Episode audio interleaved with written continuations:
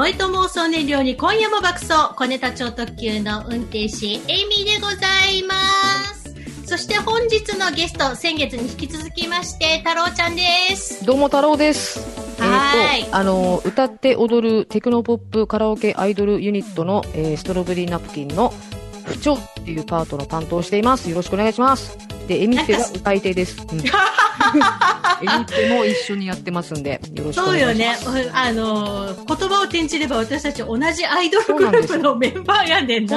そうなんです。一応ね、あのもうそろそろ紹介しておかないと、あのお前誰だ的なね感じになね、そういう感じでね。え、ちょうど去年のえ去年か一昨年の今頃、うん、ライブだったよね。そうなんですよね、なんかほら Facebook のいちねんまえの思い出みたいなの出るじゃない何年前の思い出みたいなのにあれにストロベリーナプキンのライブの前後の記事がガンガン上がってきてあ、この時期だったんだっていう風に、そうなんですよ ね, ね本当に、ね、でもね、私たちストロベリーナプキン一応医療系テクノアイドルということなの で,、うんはいね、このウィズコロナのご時世、何か啓蒙活動ができる、はいできるんじゃないかと思っておりますので、ええええ、今だからこそですんでね。ねえ、うんはい、ライブのお問い合わせなどありましたらこちらまでどうぞということで。出てこないけど出てこないけどね。出てこないけどこちらまでどうぞという感じで。ね、はい、はいということで、えー、小ネタ超特急今回もリモート配信でお届けということでございます、はいえー。回線の状況によっては画像や音声の乱れがあるかもしれませんけれども、お聞きの皆様方におかれましてはあらかじめご容赦くださいますようお願い申し上げます。お願いします。はい、ということで小ネタ超特急今回の内容、アンケートコーナー俺の話は一応まあ、ね、沖縄も若干涼しくなって秋めいてきたじゃない、はいうんうん、でまあね、私たちの中では秋といえば食欲の秋ということで、そうです、そうです、まあ、それに関連しまして、うん、あなたの健康法ですねもうね、食欲の結果がそのまま健康につながる年齢なので、うんうん、はい、こちらの方でアンケート皆様よりたくさんご回答いただいてますので、はい、後ほどご紹介をいたします、はいえー、小ネタ超特急はラジオのオンエア以外にもいろいろな方法でお聞きいただけます。リアルタイムでしたらツイキャスでも、えー、YouTube ライブでもお聞きいただけます。後からじっくり聞きたいわという方は YouTube の配信、そしてポッドキャストで配信しております。 エフエム 那覇のウェブサイト、番組ブログなどにも掲載しております。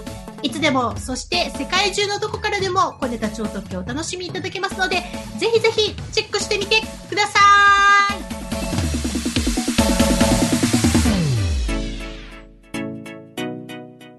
パパパパー、愛と勇気だけが小ネタ超特急。 エフエム 那覇小ネタ超特急、今回もリモート配信でお届けしております。はい、どうも。はい、ということで太郎ちゃんにも、えー、ここからのコーナー、えー、俺の話、えーはい、あなたの健康法について皆様よりご回答いただいてますのでご紹介お付き合いください。はいはい。ではまず最初は投稿者あかりんさんです。ありがとうございます。ありがとうございます。昨日何食べたの献立を真似してます。おー、すごい。うーん。うん、吉永文先生の ね, ね、人気漫画、そしてドラマになっても大人気で。ね, ね次映画化ですよ。うん、だからよ、そうもう、大変。大変よ、はい。な、何食べ映画、本当ね、大変。ついてるよ、はい。はい。大好きな漫画でずっと読んでいるのですが、うん、中でも感心するのが、シロさんのメニューの考え方です。うんうんうんうん。一汁三菜。そのうち二品はノンオイルとか、うん、夜遅くの夕ご飯の時はお米を抜くとか、うん、味のバランスを考えるとか、うん、シロさんほどの料理は全然できないけど、真似してやっていることが結構あります。ちなみに、うちの旦那はシノさんの旦那さんに似てて、結構太ってるので、シノさんの旦那さんへの心配が他人事じゃないです。ああ、なるほどね。あの、事務員のシノさんのね。そうそうそう。シノさんが旦那さんに作ってるメニューもすごくヘルシーな感じなので真似してます。何食べは本当に健康にいい漫画だと思いますということで。本当にいいですよね、本当に。健康のバランスちゃんと考えてるなと思う。そうそうそう。うん。で、なんだっけ、あのー、もちろん、あの、漫画の原作の方にも、うん、あの、巻末っていうか、各話の中にしっかりレシピが書いてあって、うん、しかもそれのね、追加の情報なんかは、あの、単行本になった時に、その、各話の終わりに、うん、あの、ね、この話のこれこれは、こうこうこういう風にするとさらに美味しくなりますよとか、情報をちゃんとね、うんうんあの原作の原作じゃないや作者の吉永先生が載せてくれてるし、うん、で私あのドラマ版の方のレシピブックも買ったのよ、うん、ああなるほどね。レシピブックだったんだけど、うん、半分はほぼ写真集みたいな感じの、うんうん、あでもそれわしも買ったよ、うん、あだったら ね, ねそうだった。前半見たらなんかみんななんかこうすごいいい感じのお二人の写真がずらずらそうそうそうそう、もう写真集買ったんだかレシピ買ったんだかみたいな、うんうん、あれにもねまたねあの詳しく作り方の方が載ってるんだけど、うん、やっぱりあのー、私あの番組で何回か話したことがあるけど、うん、私の中のサバ味噌のレシピは、うん、もうシロさんのレシピが固定なのね。ああなるほどね。めっちゃ簡単な作り方をシロさんってのあのレシピに、うん、あのなってるのを初めて見たときに、うんうん、なんかサバ味噌煮すぎちゃいけないとか、うん、なんかなんかこうしないと臭みが取れないとかっていう、うん、なんか難しいっていうイメージがあったのに、うんうん、調味料混ぜてガッと入れてその中にサバぶっ込むみたいなあなるほどサバ味噌の作り方があって、うんうんうん、えこんなほっときっぱなしで、しかも今まで作った中でめちゃめちゃうまいサバ味噌みたいなので、うん、なるほどなるほど。衝撃を受けて。いいよね、本当になんかもう全部なんかあの、食べ過ぎず、あの、うん、やり過ぎずの献立の内容だからすごくバランスいいと思います。うん、ね、あとなんか、あの、零細時だったらオンタイムなんだろうけど、その季節その季節の、うん、あの、ちゃんとスーパーで安くなってるもので、作ってくれるじゃない、うんうんうん、本当にね、もう地に足のついた漫画ですよ、本当に。そうそう。小松菜安い時期は小松菜で作ってくれるし、うんうん、ね、なんか、うん、あの、鮭が出回る時期は鮭で作ってくれたりとか、なんかそういうのがめちゃめちゃ助かってます。うんうん、ああ、いいですね。そうで、お料理される方にはもう絶対いいと思います、あれは。うん、ねえ、で、なんか、あの、あ、こういう風なアレンジの仕方あるんだとかって、やっぱりね、うんそこで初めて知ることいっぱいあるので。そうそうそうそう。なんか、お料理できない勢だけど、あの、あ、そっか、ラーメンこうやって野菜炒め足すと美味しそうだよね、とかなんか。ねえ、炒めちゃうんだって。そうそうそう、真似できるから、ああいうの本当に助かる。うん、でもあれのドラマの、まあドラマだけじゃなくて、あの、漫画の方でも影響あったと思うんだけれども、男性がね、あの、お料理するきっかけになった作品としてもね、割と話題になったので、うん。やっぱね、シロさんが作ってるっていうところでね、あとなんか、あの、まあ、あの、男の料理といえば男の料理なのかもしれないけど、まあ、ね、あの、雑とかじゃなくって、ちゃんと考えてね、健康的なものを、そうなんだよね。賢治のね、あの、健康のために一生懸命考えて。うんうん、そうそうちゃんとあの炊き込みご飯はいっぱいまでとかね。なんか、うんうん、うまいなと思う、本当にいいなと思います、うんうん。でも私もそうなんだけど、あの、うん、自分の考えの中で、シロさんと共通項が一個あってすごい嬉しかったのが、うんそのメインのおかず、さっきのサバ味噌とか、うん、あのー、なんだっけ、ナスの味噌炒めとか、あのメインのおかずが、うん、あの味噌の味がするときには、うん、お味噌汁じゃないものを汁物にするっていう、うん、あの、味噌味味噌味でかぼさないっていうのは、あの、シロさんも一緒なんだっていうのがね、うん、ちょっとなんかファンとして嬉しいところだったかな。なるほどね、うんうん。ちゃんともう本当に基礎がもうしっかり組み上げられてるあの感じ、すごい勉強になる。ねえ、うん。で、なんか、あと、時間がない時にさっと作れるものとかをもね、うん、ちゃんと出してくれて、うん、もう、あの、残業で遅くなったけど、とりあえず、うん、ね、二品、三品作らないとっていう時には、すごい便利。うん、ねえ、なんか、それ本当いいなと思うわ。うんうんなので、もしね、あの、自炊される方とかで、うん、なんか、あのー、ね、レシピとかあんまし、ね、本屋さん行っても何選んでいいかわかんないっていう人は、あの、原作の漫画の方の何食べ見てみて。あの、なんか、うん、漫画だからわかる流れなんかあるのよね、うん。手順の流れが、漫画だからわかりやすいのがある、本当に。ね、その手順のね、段取りを全部ね、うん、あの、書いてくれてるし、あの、とがきでも書くし、あの、そのコマの中にも表現してくれてるので、めちゃめちゃわかりやすいと。そうなんですよ。うん、いいと思います、本当に。思います、思います。はい、じゃあ続きましていきましょう。こちら、ラジオネーム、富士山は日本一さんです。ありがとうございます。ありがとうございます。健康なんて、どんなに気を使ってても、なるときは病気になっちゃうので、うん、逆に健康に気を使わないことが私の健康法です。あ、あストレスをためないっていう意味でね。それ、それすごいいいと思います。うん、ねちょっとね、うん、ちょっとしたことがね、そあの、なんだっけ、積み重なるとストレスになるわっていう人はそうかも。天才バカボンのパパみたいに人生を送りたい。うん、毎日米と魚を食べて、えー、酒が飲めたらそれでいいのだということで、うん、あ、でも本当それだ、本当究極それですよね。でも何気にあの米と魚っていうことだからね、ね、まあ、魚ね、青魚系召し上がるんであれば、うんね、魚いいと思います。そこそこ健康的だと思いますけどね。そうそうそうそう、うん、いいと思います。で、日本酒ちょっとだけ飲めるとかだったらもう全然最高だと思いますよ、そうそうそう、ね、本当に。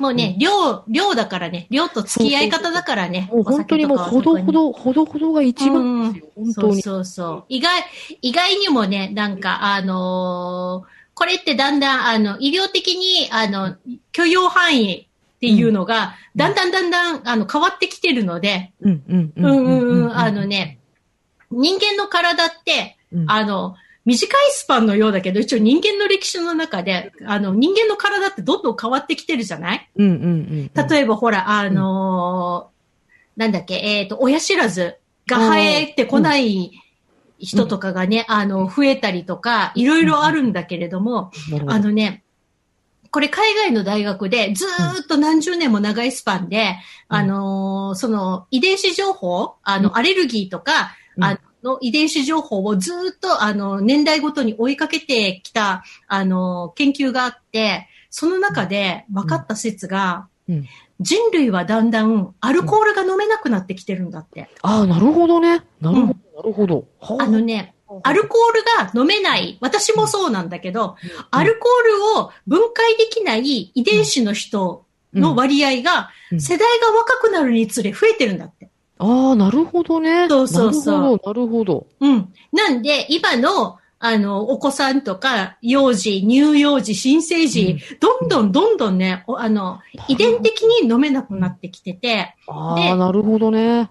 うん、結局これは何かっていうと、うん、あの、あれなんだよ。あの、お酒を飲みすぎることで、人類に及ぼしてきた影響みたいなのを、うん、なんか、考えたのかどうかわかんないけど、その、うんうん、人類は飲まなくした方がいいんじゃないかっていう。なるほどね。自然な流れがね。そう、大いなる判断。うん、なるほどね。まあ、あの、なんかいろんな上からの判断的に。そうそうそうそう。でも、なので、あのー、まあ、これはね、世代によって、あの、どんどん変わってくるので、あの、今の若い人たちが、例えば新入社員が飲み会でお酒飲まないっていうのを、あの、ね、もう感じてらっしゃるそのね、あの方とかもいると思うんですけれども、それが、あの、地球全体というかね、あの人類全体がもう飲まない方向に進化が進んでいってるので。なるほど、なるほど。そうそう、あのね、人間に盲腸が、うん、あの、全員にあった時代がもう昔の話みたいなのと一緒よ。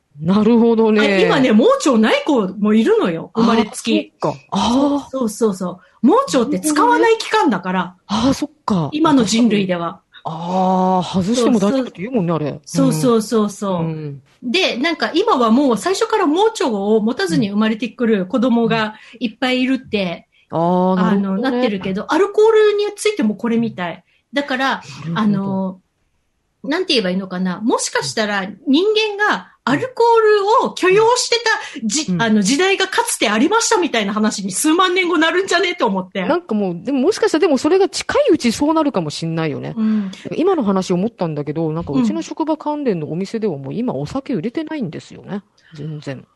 ああ、そうなんだ。年々下がってて、うーん、これはどうしたものかみたいな感じで、ちょっといろいろと対策練ってるとこだったんですよ。うーん。まあ、やっぱそうなんだろうなっていう。みんなお土産で買わなくなってる。う,、ね、うん、うん。で、なんだっけ、ほら、でもフレンチとかイタリアンとかって、うん、もうワインがワンセットじゃない？うんうんうんうん。でね、でもほら、私みたいにアルコールがアレルギーでいただけない方とか、うん、あと健康のこと考えてワインもいただかない方っていうのが、それなりにも当たり前に増えてきて、うん、あの、だけど、うん、マナーとして、うん、テーブルの上にワイングラスに何も入ってない状態は、さすがに、あとお付き合いの席とかでもね、接待とかでもちょっとそれはっていうので、うん、どこかの、あの、レストランのオーナーさんか誰かが、うん、ワインボトルと全く同じボトルに、うん、あの、ワインの色に近い紅茶。うん、ああ、なるほ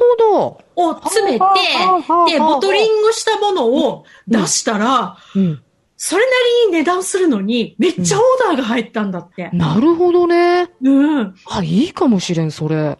でも、そうするとさ、失礼にはならないじゃない。例えば、目上の方とかね、お呼びしての時とかに、やっぱりね、で、あの、別にワイン文化を否定するわけじゃなくて、もうこれいただけない、うんうん、ね、体に、的にね、受け付けないという話なので、もうあの、でもマナーとして、一応ね、あの、そのお付き合いができる、あの、フラットな状態のところに、やっぱ自分のワイングラスにも何か飲み物がっていう時に、うんうんうん、見た感じはワインに近いらしい、だから。はあ、それすごくいいな。実は私ワインが飲めないんですよ、体質的に。だからちょっとそういうなんかいいなってお店もやっぱワインがやっぱ中心のお店だったりするともういけないなっていう風になっちゃって、うん、そこでなんか。もう私開き直って、うん、あのなんだっけ、ワインとかありきの、うん、私フレンチとかイタリアンとかもうお店大好きなんだけど、うんうんうん、あの、なんだっけ、まあもちろんお手軽な値段でいただけるお店とか、うんうん、本当に大好きなお店いっぱいね、那覇にもあるんだけど、うん、もうあの、アルコールのアレルギーがあるので、うん、もうなんだっけ、いただけるならペリーボトルごと？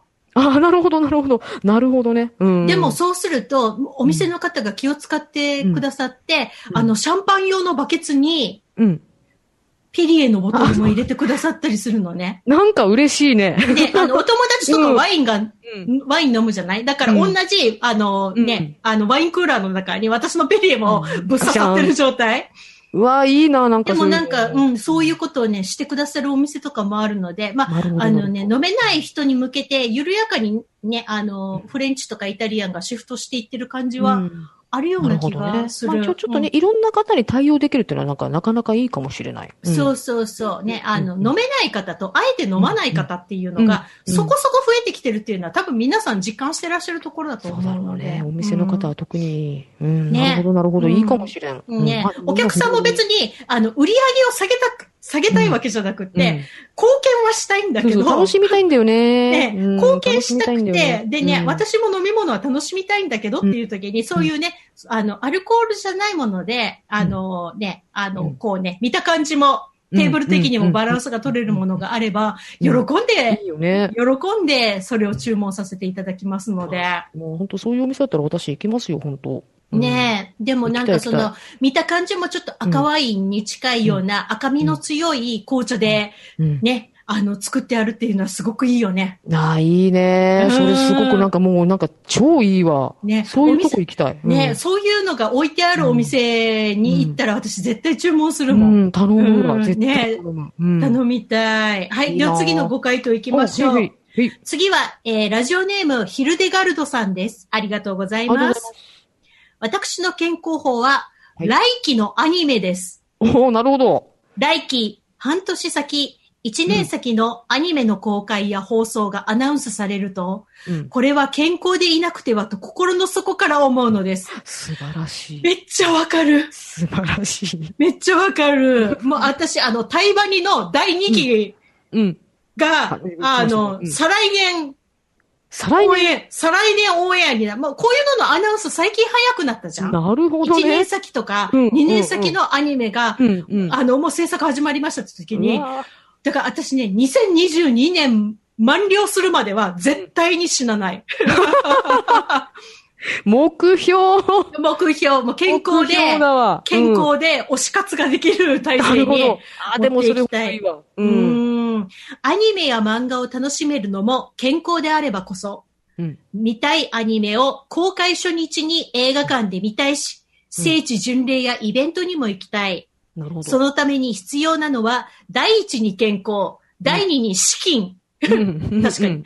ぶっちゃけ前は、ああ、もう不健康で自堕落に生きて、いつ死んじゃってもいいかなって時期もありました。うん、だけど、それをアニメが変えてくれたのです。おー。今では栄養を考えながら自炊して、うん、聖地巡礼には長距離を歩ける脚力も必要なので、うん、時間が取れるときは軽めのランをしたり、仕事帰りに電車をにえきぐらい手前で降りて歩いたりしています。ほうほう。おかげでじゅうごねんまえに比べてじゅっキロぐらい体重が減り、健康診断も良いデータですということで。素晴らしい。最高だね。大変素晴らしい。うん、ねえ。もう、萌えと推しがあなたを健康にするって最高じゃない？素晴らしい。でもこれはもう本当に全てのジャンルに通じる話ですよ。ねえ。うん、うん。推すもので全てがパワーになるんですよね。そうそう。で、あの、最近、あの、ね、あの、なんだっけ、今、曲名出しちゃうけど、エヌエイチケー の朝の番組で、はいはいうん、推し活の話をしが特集されたのね。ああ、なるほど。ほうほうほうほう。で、推し活で、結局、うん、なんて言えばいいのかな、こう健康に目覚める。その、うんうんうん、推し活するには元気でいなくちゃ、ツアーを追っかけられないし、うんうんうんで、元気で仕事ができないと、うん、グッズに課金もできないし。そうですよね、お金がないと、うんうん。そうで、あの、私の中で心に響いたのが、一個が、うんうん、家事をするときに、うん、推しの家の家政婦っていう脳内設定を作ると、めちゃめちゃ家事が、すごいな家事が丁寧になるっていう。そして、推しのために、あの、夕ご飯を作る支度を今からしますと。そうそうそうでもこれのさ、やっぱりさ、うん、あの、オタクっていうかね、まあ、あの、推しがいる、特に女性のね、メンタルをすごく象徴してるのが、うん、推しの嫁になるんじゃないのよ。推しの家政婦になるのよね。うん、ああ、なんかわかるわー、ね。なんかわかるわー。何々さんがね、仕事から疲れてお家帰ってくる前に、うん、今日はちょっとね、あの、拭き掃除、綺麗にして、うん、ピカピカの床にしなくちゃ、とかね、うん。なるほどね。あの、床にして、うん、喜んでもらいたいなとか、なんか布団干して、ね。なるほど。ふかふかの布団で寝てもらいたいなとかね、そういう、実生活として自分の利益になる推し活って。なるほどね。なんかわかります。うん、なんかわかりますよ。私も推しの、なんか、なんか一瞬なんか、あ、もう私なんか家政婦になりたいっていうよりもなんか、ジーヤになりたいってなんか、なぜか思ってしまって。あ、でも私もね、あのね、お母さんになりたいっていう時は。あもう、もう親にね。そうそう。だから、あの、美味しいものを食べさせて、うん、ふかふかの布団で寝かせて、あげたい。なんかなるほど。毎日、毎日元気でいてほしいからみたいな。うん、元気でいてほしいから、今日もお味噌汁。そうそうそう、なんかね、あの、忙しそうだったらね、ちょっと、あの、ボリュームのあるお弁当を作って戻してあげたいとかさ。なるほど。なんだっけ、あの、にじゅう代の頃には思いつかなかったようなね、推し活の方法が出てくるのね。ねこの年齢ね。今、今、今だからこそ、ね。今だからこそみたいなね。えー、そうですよ、そうですよ。いいな。ねいいなそれそうそうそう、うん。でもなんかその エヌエイチケー で朝の番組で推し活やったので、うん、あの、これ海外ではちょっと似たような活動をやってる方もいるんだけど、うん、推しの名義で、うん、チャリティーに寄付をしたりするの。ああ、なるほど。ほうほうだから、あの、好きな俳優さんの名前で、うん、あの、この番組の中で紹介されたすごい方は、うん、あのね、その好きな俳優さんの名前で、うん、で、好きな俳優さんのお誕生日を記念して、うん、あのね、井戸をプレゼントするの。え井戸を、その、うん、なんて言えば、発展途上国に寄付するの。あへえ。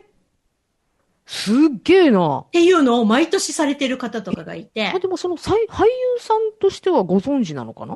俳優さんとしては、俳優のところには連絡いかないんだけど、その番組が、その俳優さんにこういうことをされてるファンの方がいるんですよっていうので、リアクションで、うん、あの、うん、ありがとうございますっていう手紙をその番組宛てに寄せた。なるほど。でもね、アメリカとかヨーロッパだと、好きな、あの、うんなんだっけ、こう、アーティストとかの名前で寄付をしたりするっていうことあるのね。うん、例えばなんだっけ、癌のための、うん、あの、基金に、うん、あの、自分の尊敬するアーティストとか俳優さんの名義で寄付をするとかっていうカルチャーがあるので。なるほど。うんうんうん。まあまあ、それの一環だと思うけど、でもそれでもね、カンボジアだったかなあの、井戸を。うんうんうん、でね、あのね、カンボジアに井戸作るのに、日本円で、うん、えっ、ー、と、だいたいにじゅうまん以下らしい。あ、なるほどね。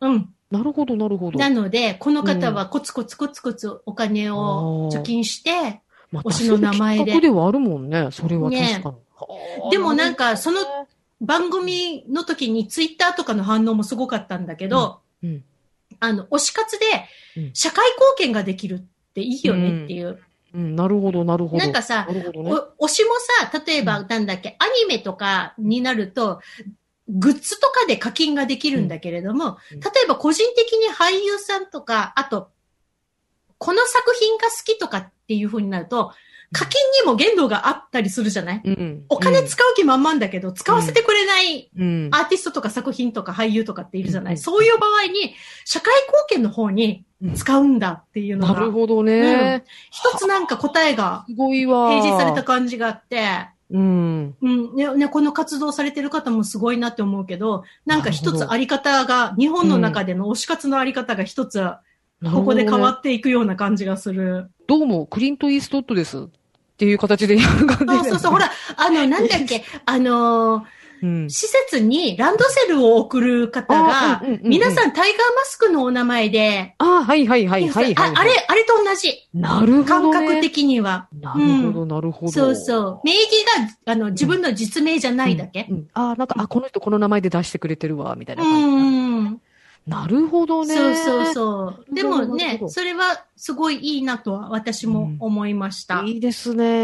推し活いいわ。うん、ねえ、でもなんか、うん、本当にアニメとかゲームとか、うん、あの、映画とかでもそうなんだけど、うん、あのね、いちねん先とかにねん先の、うん、あの、公開予定とか発売のアナウンスが出た時って、やっぱりみんなね、これはちょっとね、あの、病気してらんないなとかってね、あの、ファンの方は誰しも思うと思うので、そこでね、うん、じゃあ健康でいなくちゃ、うん、健康でね、公開初日を迎えなくてはっていうところから、う, うん、うん。本当に、本当それですよ。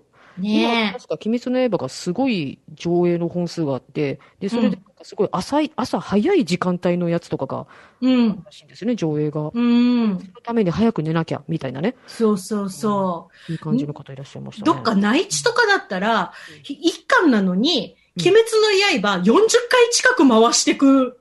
どひゃー。だから、あの、スクリーンふたつみっつで、うん回していくみたいで、もう間を空けずにずっと回していくみたいなので、でもちろんチケットは完売だから、朝早くのとかしか取れないってあると思うのよね。ねあじゃあもう本当早く寝てからね、明日に備えなきゃっていうふうになりますからね、そうなると。ねえねえ、でもそこからね、健康的な生活が始まる。うん、あの、ほら、エヌエイチケー のさ、朝ドラに推しが出るから、うん、ちゃんと朝早く起きて、うんうんうんうん、ご飯食べ終わって、万全の体制で朝ドラ見るみたいな、確かに人になった人とかも結構実際にいるから。ああ、うん、そうだよね。だからそういった、そういった目、目的とか目標があるとね、本当いいかもしれない。うん。本当にそう思います。いいな、それいいわ。うんうん、あ続きましてもちょっと、はい、あの先ほどのお酒にまつわる話と関連がある投稿来てます。はい、こちらラジオネーム、はい、テキーララブさんです。ありがとうございます。うちのじいちゃんが長生きしたのは、うん、毎日お酒を少しずつ飲んでいたからそうです。ああ、なるほど、なるほど。ちょっぴりずつね。うん、いいですね。年の割に元気だったのはそのせいだと、うちの母親は言っていました。うんうんうん、小さい頃、夕ご飯後に、いつもじいちゃんは小さいコップにビールを一杯だけ飲んで、機嫌が良くて、三振を引いてました。うん、あら、いいね。実際わかんないけど、うん、お酒って実は健康にいいかもって思いました、うん。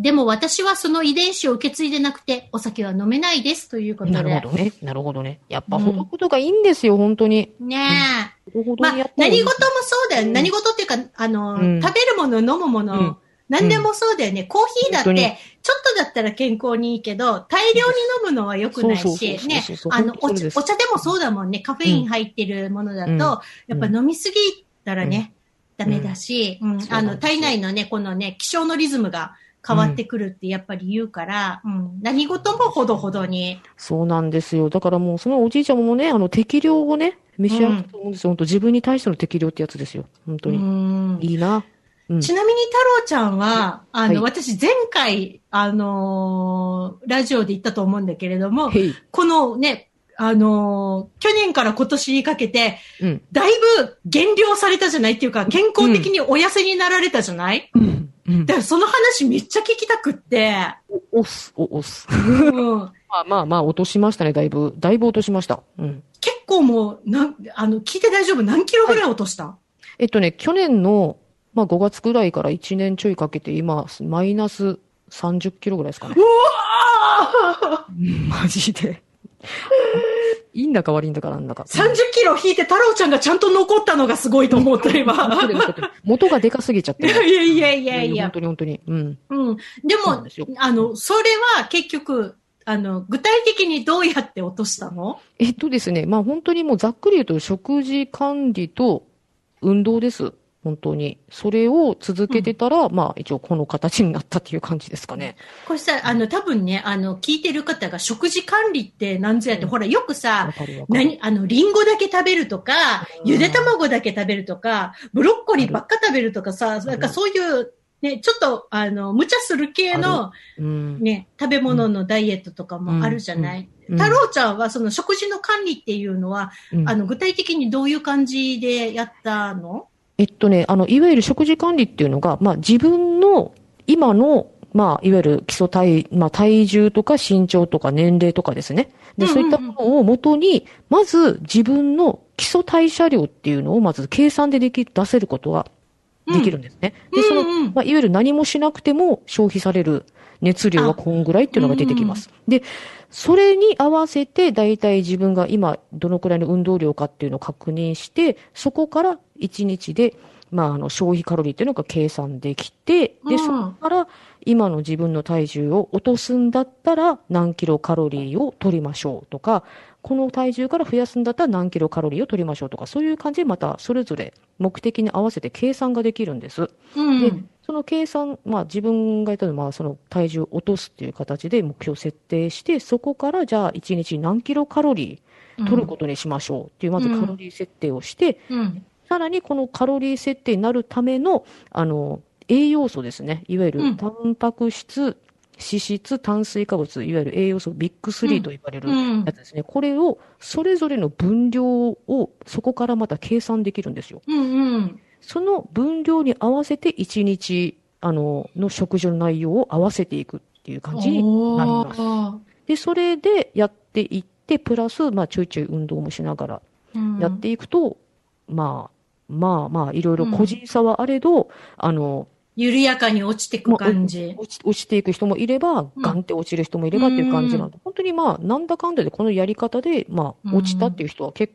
構、まあ、うん、多いみたいですよ。なんか。太郎、うん、太郎ちゃんは当初の目的としては、うん、あの、割とロングスパンで落としていく感じの計画だったの？本当は、本当はその計画だったんだけど、うん、ちょっと予想以上に、あの、ちょっと早く落ちてしまってですね。うん、まあ、一瞬なんかちょっと、まあ、一応さんかげつでいっかいドンって落ちて、うん、で、そこからちょっと自分で管理しながら少しずつ緩やかになんとか落とせるようにしていってる感じではあったんですけど、まあまあなんだかんだで、そうですね。まあ落ちたね、結構って感じですかね。これって結局自分で、あの、いちにちにとっていい、そのタンパク質はこれぐらいの量とかっていうのの、うんうんうん、あれを、あの、なんだっけ、量とかそのお、グラム数とかをつかめたら、うん、そうなんです。そっから早い感じ。そうです。なんか、あのー、そうなんですよ。うん。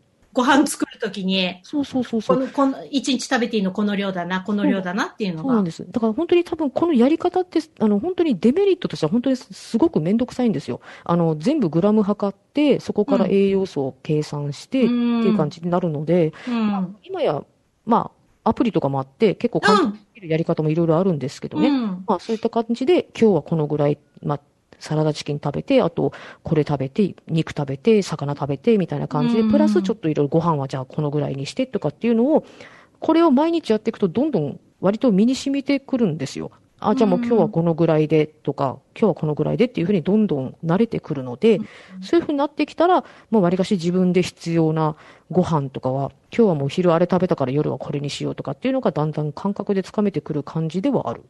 自然とバランスが取れるようになるんだよね。あと、あの、なんだっけ、あの、もともと食べる量が多い人は、減らしていくと最初苦痛だけど、だんだん胃がその量に、そうなんですよね。合ってくるから、うん、満腹感がちゃんと得られるようになるっていう。ただ、ご飯を食べてる感じだからね。そうそうね。ね、うん、あの、そのま、あの、そこまで胃が慣れるまでの時間はちょっときついかもしれないけど、うん、慣れると全然苦痛じゃなくなるっていうもんね。そうなんです。本当にまあ、あの、結構お腹空いたよって思う時とかは、なんかちょっといろんな工夫を凝らしながら、なんかちょ、ちょいちょいお腹を、なんか、うん、なんか満たす方法もいろいろありましてね。炭酸飲むとか、なんかそういったことをやりつつ、なんかこう、あの、いろいろと、自分の脳をうまいことごまかしながらやっていく感じです。本当に。うん。まあまあそんな感じのことをやりましたね。なんか太郎ちゃん、あのそのなんだっけ、食事の管理とあのプラスの運動っていうのは割とヘビーな運動したの？えっとね、あの自分はちょっとこのやり方をあの一応ジムの方で教えていただいたんだけど、うんうん、まあ、そのジムの方では一応週ににかいちょっとそういった器具を使っていろいろ運動したりっていう感じをやりつつ、うんうん、あとは自分で家でできることをちょくちょくやりつつっていう感じで、うん、まああのまあしっかりやるのは週にいっかいとかにかいで、あとはまあちょくちょく自分でできるものでやっていくっていう感じに、うんうん、じゃあもうちょっとなんか帰り道ウォーキングしたりとか、そういう。ちょいちょい歩きつつ、あとまあちょいちょい家で腹筋しつつとか、そういう、ちょくちょく家で細かいことをやりながらでしたね。うん。でもそうだよね。代謝を上げていくのって筋肉量を増やさないことには代謝上がんないからね。そうなんですよ。結局ね、あの、やっぱり運動を し, しながらの方がっていう感じではありますけど、うん、まあでもこれも結局まあみんなそれぞれね、あの、やり方がいろいろあるんでね。うんうん、まあ、ずっと続けられる方法でやっていくと割と維持がしやすいのかなという感じはしますね。うん、なんか私 の, あの知り合いでも本当いちねんぐらいでガッと体が引き締まった友達がいるんだけれども、うん、結局今まで例えばなんかほら、うん、あのそのいろんなさダイエットにも流行り廃りとかがあるじゃないありますね。あれに乗っかっても結局リバウンドしたりとか全然効果なかったりとかがあって、これは自分をちゃんとあの、追い込むっていうか、まあ、形として、あの、ちゃんと、あの、もう、支えていく人がいてくれないと自分はダメなんだなって、一人でやってたら甘えが出るからって言って、で、ちゃんとジムに行って、で、ジムでその、なんだっけ、すごい筋肉量とかもちゃんと増やしていく感じで、いや、食事の方はね、この友達はそこまではしなかったんだけど、ただもう筋肉量とかを、もともと運動不足だったから、しっかり筋肉をつけて、体力をつけて、その、なんだっけ、あの、これってさ、私の年齢からぐらいだと、だいぶみんな切実に言うんだけど、やる気はあるのに、関節がついてこないっていう。わかるわかるわかるわかる。あるある、本当そうなんですよ。あの、筋肉は裏切らないけど、うん、関節は裏切るって言うじゃん。うん、頑張ってんのに動かないみたいな。ね、腰だの、膝だの、ね、だからね、うん、あの、それだけ、それをしっかり支えられるだけの筋肉をつけるっていう形で、あの、頑張ったら、結果的に代謝がガンって上がって、うん、同じ量ほとんど、同じ量食べてるのに、みるみる痩せてた友達がいる、ね。ああ、でも本当に、本当そういうことなんですよね。ね、うん、あとやっぱり一番大変なのが痩せてからなんで、本当に。あ、そうなの？痩せるまでは割とテンション上がるんですよ。うん、成果が出るから、うんうん。自分が一番きつかったのは本当に痩せてからでした。あ、だいたいこれぐらいまで落としてってとこに到達してから？でも到達してから、じゃああとは自分でねってやった時に、うん、一番きつかったですね。もう本当に。それは、あの、食欲の話？もう食欲もあるし、もう、もう遊びたい、もう食べたい、わっしょいわっしょいだったんだけど、今、もう自分の今までの経験がやっぱりすぐ戻るっていうのが多かったから、もう絶対戻さねえぞっていうので、その後のさんかげつとか半年はだいぶ頑張っ、気持ち的には結構いっぱいいっぱいでしたね。うん。本当そういう感じでしたよ。なんかまあね、うん、だからまあ一応それぞれみんながやれるところで緩やかにやれてる方がやっぱり続きますよ。うん、うん、本当に。あとはね、自分一人よりも応援してくれる人がいる方がね、まあ、ね、やれるっていう人はやっぱり人の力を借りる。だからジム行ったりとか、うん、とかね、なんかアドバイスをいただけるトレーナーさんだったりとか、あと、なんだっけ、私は、あの、痩せる方向ではないんだけど、うん、このコロナの間に、超絶運動不足を避けるために、うん、とりあえず、あの、なんだっけ、緊急事態宣言中は、家でエクササイズをやったら、うんうんうん、それをツイッターで報告するっていう。ああ、なるほど、なるほど。うん、うん、うん、うん。のをやってました。いいと思います。すごくいいと思います。うん、今日もやりましたとか、で、なんかね、あの、サボっちゃったら、昨日サボっちゃいましたみたいな感じでね、うん、ね、でもまた今日から始めますとかね、うん、なんかそういう形で、ね、あの、みたいなね、うん、そう、自分のやる気はどうやったら上がるだろうっていうのを客観的にさ、うんうん、ね、見ながら、うんうん、できればね、あの、長続きして、結果が出るまで。でも本当に掃除でまず無理してやることではないのでね、あの本当にもうきつい時はもう休んだ方がいいんですよ。本当に。うん、まずはそこからです。うん、ね、特に筋肉育てるのって、連日じゃない方がいいって言うもんね。そうなんです。ちゃんと休まないとですね。そうそう。あの、休みの日を入れないと筋肉が育たないっていう風にね。そうです、そうです。本当それですよ。うん、ね、私これね、あの、アニメの、ダンベル何キロ持てる、うん、あ、はいはいはいはい。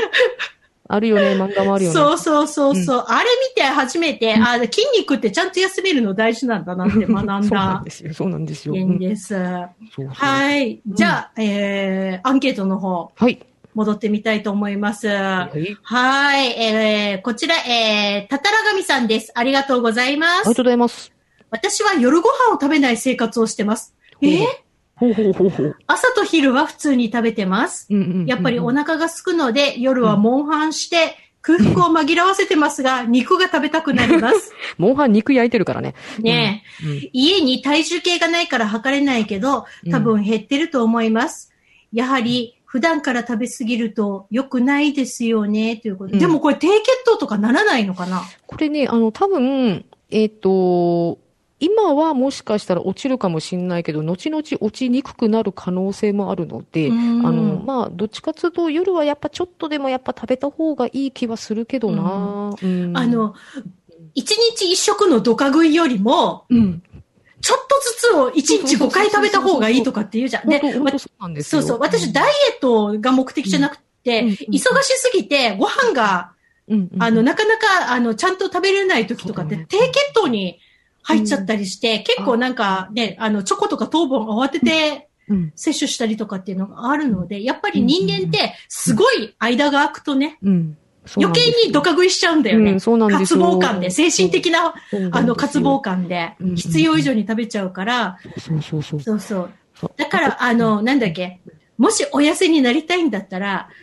朝と昼の量をちょっと減らして、その減らした分を夜に、ちょい食べして。そうですね。あの、本当に、あの、できればさん食食べる方向で、まずちょっと、一回ちょっとやり、うんちょっと考えてみてもいいとは思いますよ。うんうん、逆にその方が痩せる。そうそう、うん、そうそうそう。あの、なるだけすごい超絶空腹の時間を作らない方がいいって。なんか、スポーツ選手とかでも、なんか体絞りたいけど、うんうん、あの、カロリー取らなきゃいけない、そのスポーツやってるかっていう人は、一日何回にも分けて食事するんだって。総量は決まってるから、うんうん、食べる時間を変えるだけで全然違うって言ってたので、うんですよ。もうジムの先生方、ね、ちょくちょく食べてます、本当に。ね、うん、ちょいちょい食べてるよね。本当ちょいちょい食べてます。うん、タンパク質とか特にね、うん、あの、うん、意識してね、そうそうそうそう皆さんね、あの、召し上がってるから。卵とかも食べてるけど、あと和菓子食べるんですよ。あ、そうなの。ああ、うん、糖質も大事なのね。糖質大事らしくて、やっぱり和菓子食ってますね。だから、まあ、あのちょくちょく、食べるといいよと思います。ね、ちょこっとずつ小刻みに食べる方が、うんうん、あの実際ね、うん、あ, あの脳にもいいし、うん、ストレスは少ないし、っていうのもありなので、うん、ちょっと様子見て、うん、ちょっと落ちたかなって思ったら、うん、長続きするそっちの方にシフトした方がいいかもしれないね。あのモンハンしながらのサラダチキン食おうぜ。そうそう。ねそうそうそうそう、うん。それだと、それだといいと思います。いいます続きましては、ラジオネーム、すするディスコさんです。ありがとうございます。ありがとうございます。昔から毎朝リンゴ酢飲んでます。おお。お母さんがこれを飲んだら風邪をひかないからってことで、うん、家族にずっと毎朝飲ませてました。うん、実際どうかわからないんですけど、うん、確かに風邪ひいてないかも。うん、リンゴ酢はストレートでなく水で薄めてます。うん、みんなも飲んでみるといいと思いますということで。うんす、すいいよ。うん、すいと思いますよ。ね、実は私、酢が苦手。いや、ていうか、酸味が苦手なので。ああ、そっかそっか。この、うん、あの、なんだっけ、酢のドリンクを飲むのが、実は続かなかったのね。えみっぺ、そういえば酢のもの食べれなかったよね、そういえばね。そうそうそうそう、うんうん。最近ちょっとね、あの、まろやかなお酢のものは食べれるようになったんだけど、うん、ほんと昔は全然食べれなくって。で、なんだっけ一応健康にいいらしいからということで、うん、私もリンゴ酢飲んでた時期があったんだけど、うんうん、毎日これを飲んでることによって蓄積されるストレスよりも、うん、あの、リンゴ酢ドリンクを選ぶのかって言われたら、私、リンゴ酢ドリンクやめようって思う。なるほどね。まあ、そうそうそう、そうよね。その代わりなんかね、かあの、私、あの、もともと甘いジュースも飲まないので、まあ、コーヒーか水かしか、あとお茶そうだね、そうだね。のさん択しかドリンクないので、うん、あの、まあまあ、水分の方は、まあまあまあ、みたいな、ね。でも昔に比べたら頑張って毎日何かのお料理にお酢使うようにはしておりますよ。うんうん、続きまして、こちら行きましょう。ラジオネームポンポンさんです。ありがとうございます。はい、子供と旦那から肥満、と毎日言われるので、ダイエットを決意しました。言い方。言い方。健康診断でも確かに体重を指摘されるので、もう年齢のこと考えると確かに痩せた方がいいのかも。でも家族を面倒見ながらご飯作りだとダイエットって難しい。家族はカレーなのに、私はお米抜きでサラダと豆腐で我慢してます。いやいや、いやいや、ちょっと食べて。お腹空いて本当やばいです。あと、ウォーキングしたいけど時間がない。うん、誰か簡単に痩せる方法を教えてほしい。健康法とかじゃなくてすみません。うん、でも知りたいということで。えっとね、まずね、あの、お母さんにご家族は感謝しましょうね。あのそうね。あの、まずそこですよ。まずそこですよ。うん、そうそう。で、お母さんが食べてるカレーはお母さんが作ってる。お母さんが作ってる。うん、そう。でもね、あの、うん、お米抜きでサラダと豆腐で我慢してますって、ちょっと心配だよね。ちょっと、ちょっと極端すぎるので、あの、うん、カレーは一緒に食べましょう。うん、でちょびっと、量を減らして。もしくは普通に、あの、カレー使うけど、お母さんちょっとそこはじゃ、お母さんの分だけじゃがいもを抜くとか、うんうんうん、そういう感じで、ちょっと、一緒だけど、ちょっとだけそこら辺だけは、ちょっと、うんうん、あの、調整してという感じでやるとか、うんとかみんな一緒でも大丈夫ですよ、うんうん、私もご飯の量をちょっとずつ減らしていって、うんうん、最終的に今は夜だけ炭パ、あ、炭水化物取らない、うんうんうん、前はちょっとずつ減らしていったのね。でこれ緩やかに減らしていったから、うん、夜ご飯にカレーライスとあの丼物以外だともううちご飯炊かない、うん、ああなるほどなるほど、あ、あの朝昼はうん、がっつりパンとか米食べるんだけど、うん、夜だけ食べて、そういう代わりおかずはの量は普通に食べて。あ、でもそういう調整の仕方本当いいと思います。そうそう。いきなりやめると反動すごそうだったから、うん、もう本当気持ちちょっとずつ減らしていって。うんうん、一気に、うん、あの、差をつけると絶対続かないから、あの、ね、とにかく、あの、一緒のもので、ちょっとそういうご飯ちょっと減らすとか、じゃがいもちょっと抜いとくとか、そんぐらいの調整がいいと思います。本当。ちょっとずつね、ちょっとずつでもさんびゃくろくじゅうごにちで違うもんね。そうですよ。本当に。はい。ちょっとずつでいいんですよ。本当に。ねえ。あ、なんか今日太郎ちゃんがね、あの、ダイエットと健康の先生みたいなスタンスに立ってくれて、私、嬉しいわ、逆に。いやいやいや、私が何もアドバイスができないから。いや、もう全然もう自分はあれですけど、まあ、ただね、一応まあそういうやり方もいろいろあるみたいですよ、っていう感じでね。ね。合うものをやっていきましょう。うん、はい。ということで、えー、続きましては、ゴンギツテさんです。ありがとうございます。ありがとうございます。僕は普段から筋トレしてます。あとは食事も気を使ってます、うん。食事は僕が自分で準備をします。嫁は好きなものを食べています。おのおのね。なるほど。自宅でも軽量ですが、ベンチプレスができる状態にしてます。すごいな。うん。嫁には不評です。うん。何にせよ、今は免疫力を高めないと、と思います。そうですね。家族で健康に過ごせるようにしていきたいのですが、うん、嫁はもともとインドア趣味、うん、映画とドラマ鑑賞が趣味なので、うん、僕がアクティブに過ごしたいのを嫌がります、うん。一緒にもう少し体を鍛えていきたいのですが、どうしたら分かってくれるでしょうか。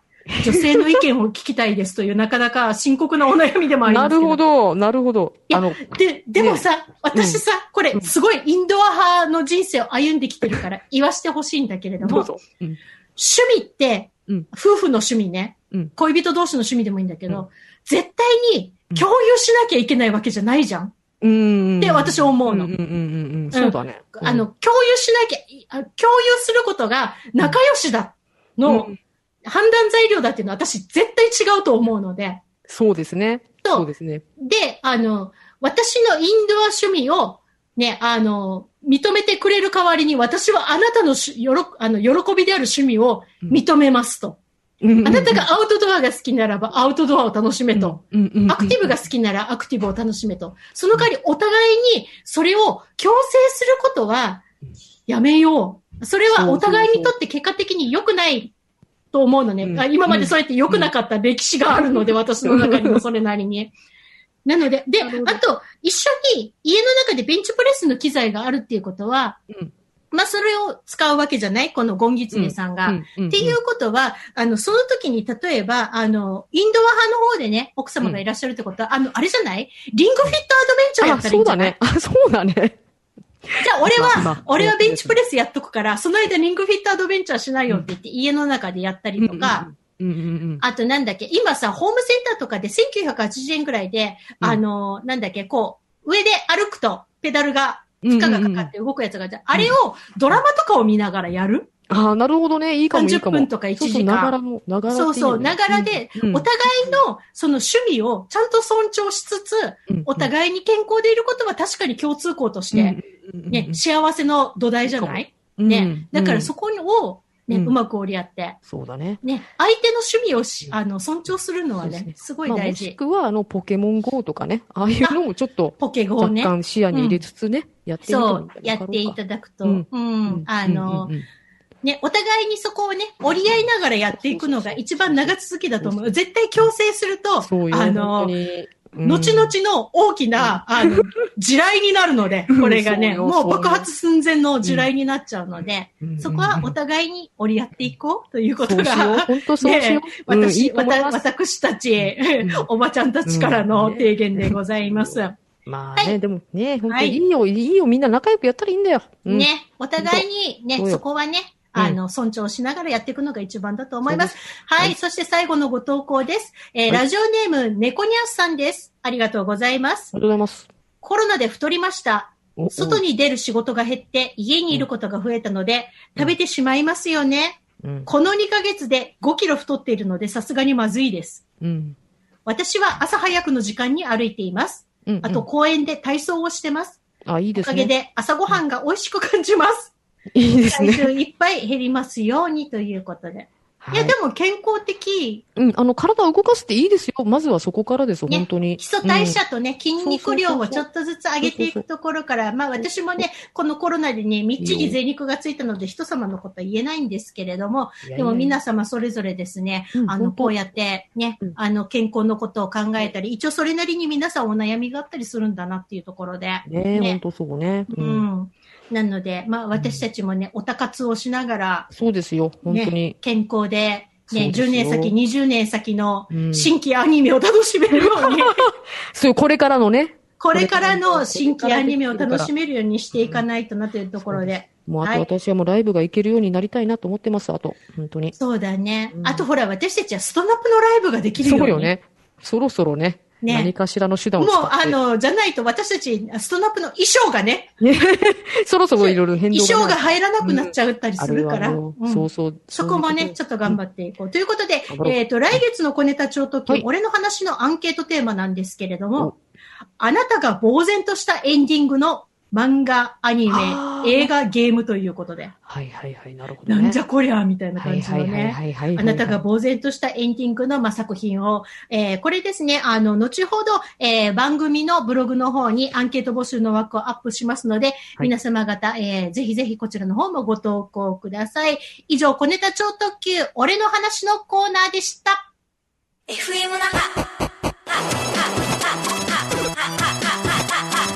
ななじゅうはちてんゼロメガヘルツ あなたの夢を叶えるラジ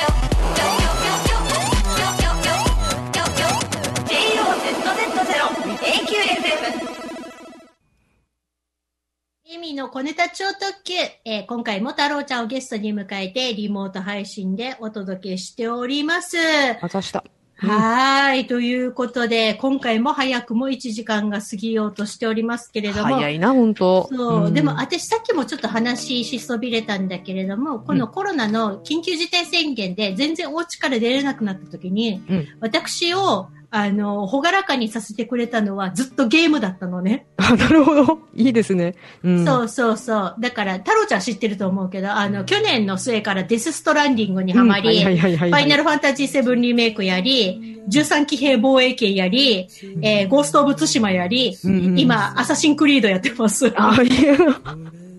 なかなかのタイトルを攻めた感じですね。いや、あの、で、ゴースト・オブ・ツシマは、うん、えー、みっかご、じゅうがつじゅうしちにちに大型アップデートが予定されておりまして、うん、すごいと思わないあの、オンラインの対戦モードが無料でアップデートされるのよ。うわ、すげえ。うわ、すげえ。で、うん、チームを組んで、チーム戦で、うん、どんどんどんどん、あの、難しいレベルに挑戦していけるっていう。あ、なるほどね。すごいのがありますので、こちらのアップデートも楽しみにしておきたいところでございます。ということで、エミの小ネタ超特急ですね、はい、来月のオンエアがじゅういちがつじゅういちにち、ピンゾロの日でございますよ。すげえ。今時ピンゾロって言う人いるのかしらね。ピンゾロってもう久しぶりに聞いたな。はい、小ネタ超特急のブログの方にですね、アップでき次第 YouTube とポッドキャスト掲載をいたします。番組ブログの方のご投稿もよろしくお願いいたします。はい、ということで、えー、本日もいちじかん太郎ちゃんにお付き合いいただきました。ありがとうございました。ありがとうござい